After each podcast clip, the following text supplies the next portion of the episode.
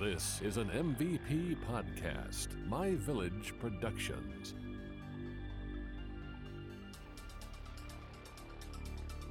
Welcome to Unsolved America, a show where we explore unsolved mysteries throughout the United States. I'm your host, Tiffany. And I'm your host, Andy, and each week we will throw a dart at the map, and wherever it lands is the location of our mystery.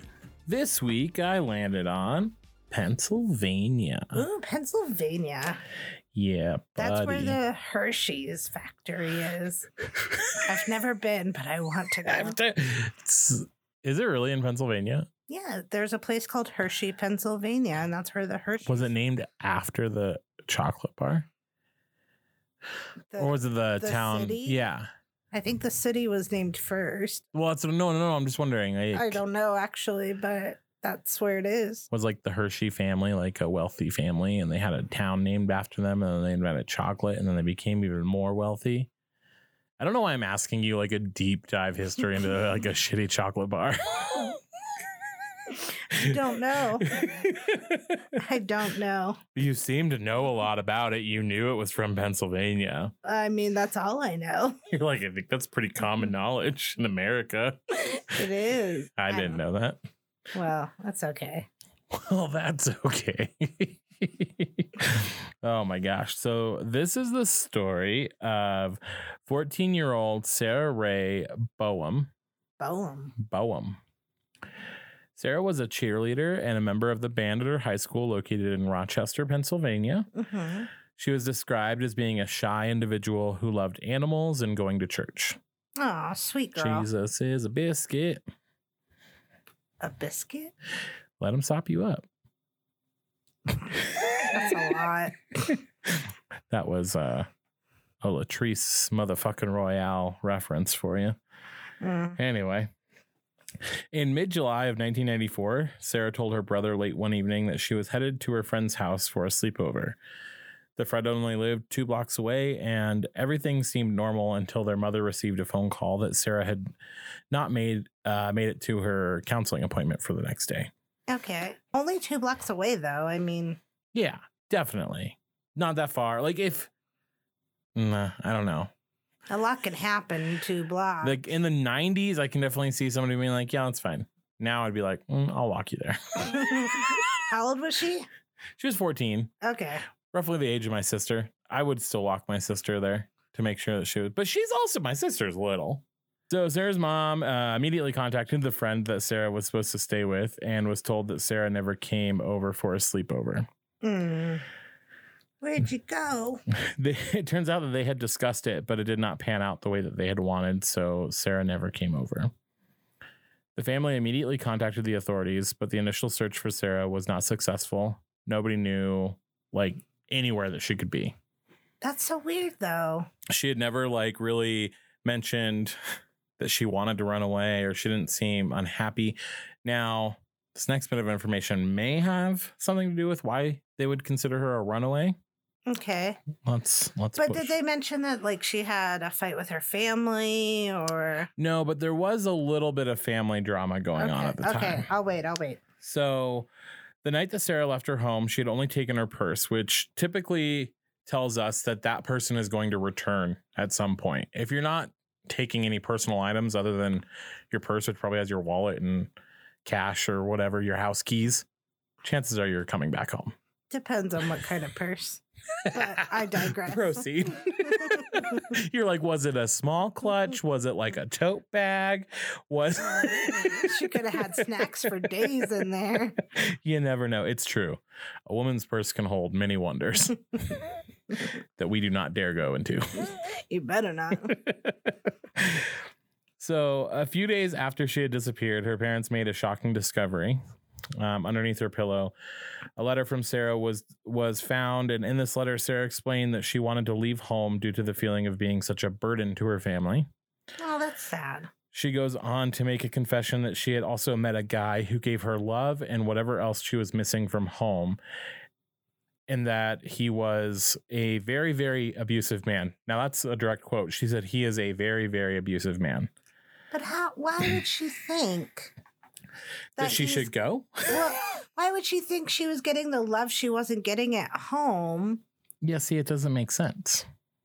to then go to someone that's abusive. Yeah. But maybe it's like the love and the affection that she was getting from this person outweighed the bad stuff in her mind. I mean, she's only 14 years old. True. And I mean, honestly, how many, it's average eight or nine times, or women go back to men that abuse them at least eight or nine times before they actually leave. That's true. So, to quote the letter exactly, she said, uh, Didn't anyone ever wonder why I was always injured? And I would just say that I fell. Yeah, that that worries me because at the end of the day, why are you as parents, why aren't you noticing For real, though. something like that? Like But then again, I guess like to play like the devil's advocate here, I guess would be I mean, she was in cheerleading practice. She was she was also in the band. Like she could have had an accident. Like she could have been like, Oh, I fell at cheerleading practice. Like they threw me up and I fell onto the ground. So like you probably wouldn't like really think anything of it. You know what I mean? once, maybe, twice, maybe. Well, it depends on how good they were. That's true. you can assume this person who's doing cheerleading Mhm. and marching band is sort of athletic. True. And yes, you can still get hurt even though you're athletic, but I'm not falling. I am falling over every five minutes. You and I are clumsy people. But We trip, we fall. I don't see a soccer player falling when they're standing. It's true. Their equilibrium's pretty, pretty, pretty, pretty good. pretty, pretty good. Pretty, pretty good. But yeah, that's just weird to me. Yeah. So the family immediately turned the letter over to the authorities, and the investigators found out that the letter had been written in different inks, which led them to believe that the letter had been tampered with prior to them finding it. I mean, two But- ways we can go here. But by who? Right. We don't know because there was no one at the house. Yeah. The brother was there, right? Brother was there. Mom, dad. Well, hmm, okay. So Or the pen could have just ran out of ink. And yeah, that's what I thought too. I was like, eh, it's not common. Like I've done that before where it's like the pen will run out and then like I would switch to a pen like a different pen but like the same color. Yeah. Like so two black pens or whatever. But yeah, I don't know. It's it's very interesting. I mean, we don't know. And that's what's probably concerning to the police. But at the same time, there is a logical explanation, but there also could be some shady things. Definitely. So they continued to search into her past and they discovered that Sarah actually had reported a man as trying to abduct her a few months prior to her disappearance. And this occurred while she was leaving her church. Oh, So, outside of a church. yeah. I mean, I think it's commonplace to abduct kids, which is uh, terrible. That just made me sad. Yeah, no, because it's like church. I think they do it on purpose, right? Because like they teach you that churches are safe. Right. The like the church community is safe. So then like it's an easy target for people to go into uh the parking lot and talk to people because they're very trusting. True. And kids that, I mean, I don't want to generalize, but kids that go to church, Yeah. Continue. Kids that go to church are very, are trusting, like you said. And Yeah. They, they're unfortunately prey for people who are very manipulative Definitely. in whatever situation. Definitely. so, with all the very little information that they have, the authorities believe that she was just another runaway Mm. and that she would soon make either make contact with the family or return home. This theory was also based on the on her family life. Sarah's parents had recently divorced and it was proving to be difficult for Sarah. Yeah. So I get their theory. I think it is a strong theory hmm that she ran away.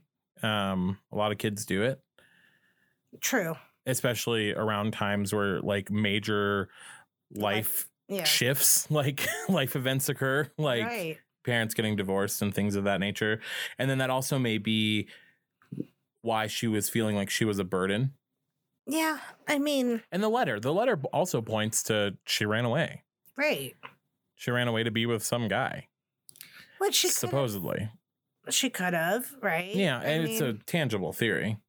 that's what you do is you run away whenever you get stressed or in a Mhm. situation that just is not mentally healthy, but you sometimes run to the wrong. The wrong individual. Mhm. Well, it's easy for manipulative people to be able to prey on hurt people Right. because they know the buttons to push and they can Mhm. say all the right words to get them to come with them, right? Right. So, hmm, not looking so good. So, a few years actually passed and the case went absolutely cold. Nothing, they no leads.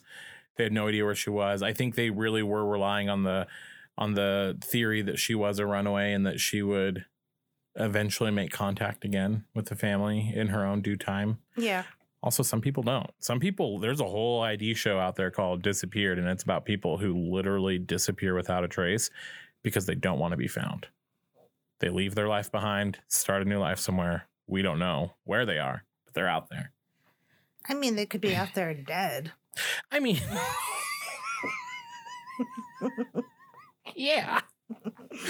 but a lot of the times it's like interesting in that in in that show specifically they only tell stories about where it's like people literally do google searches like how to create a new identity how to get away how to like things like that and then they'll kind of like map their like plan essentially.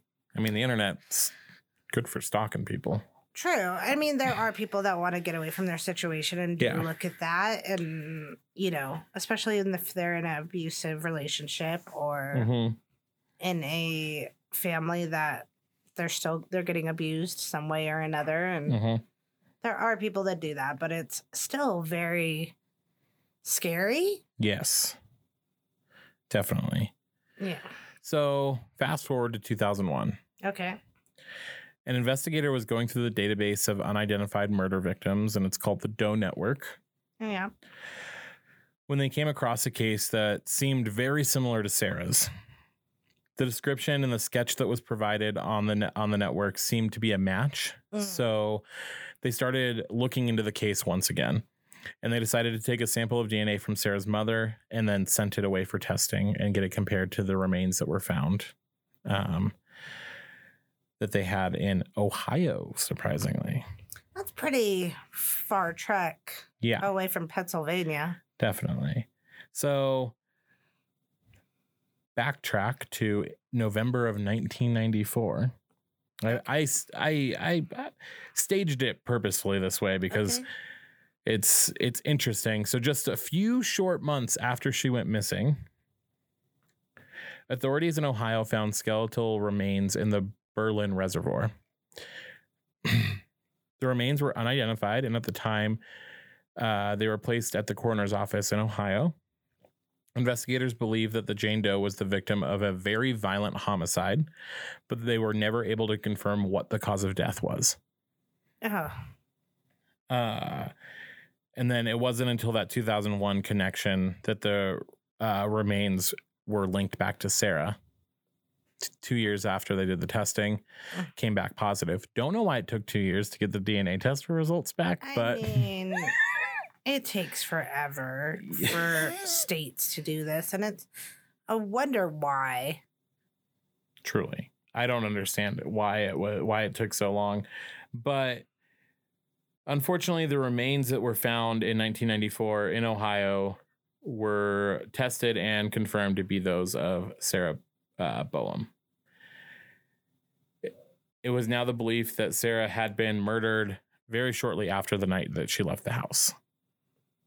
I mean, let's like take it back though. Like you're leaving to, let's say this is all factual, Mhm. and you had a boyfriend that wanted to run away with you or Yeah. go be with you, and then a few days later, Yeah. you're dead. Yeah.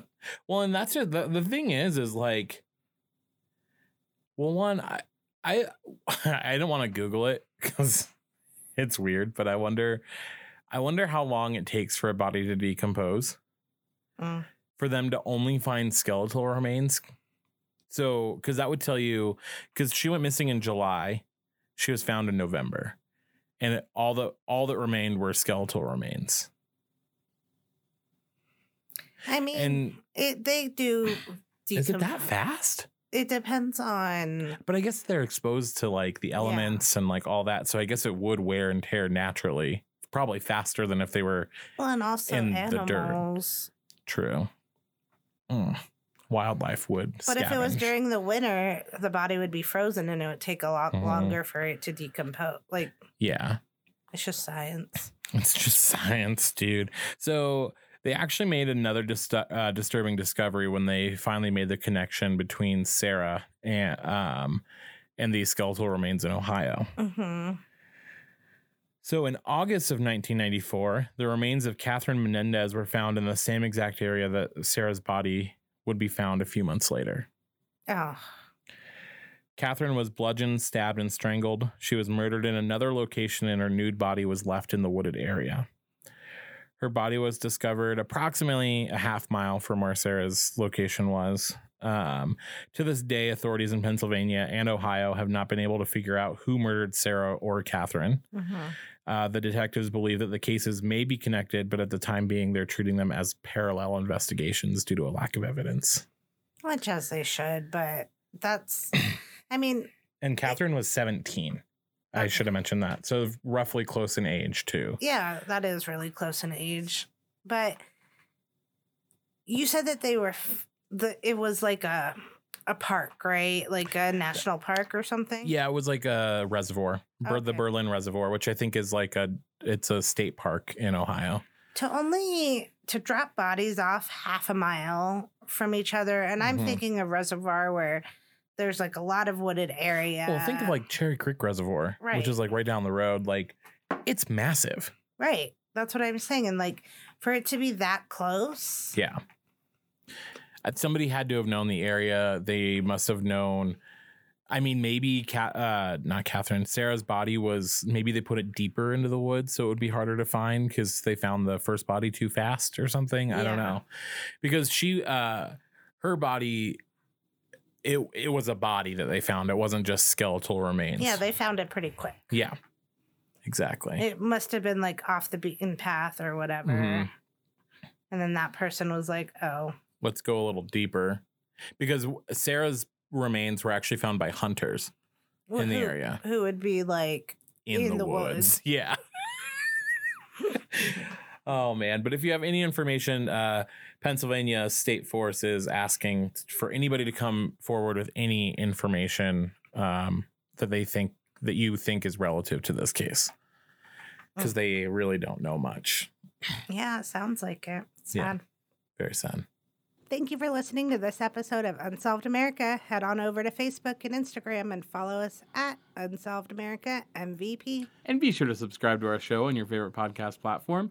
If you need to contact us, please email unsolvedamerica.mvp at gmail.com and we'll talk to you next week. This has been an MVP podcast, My Village production.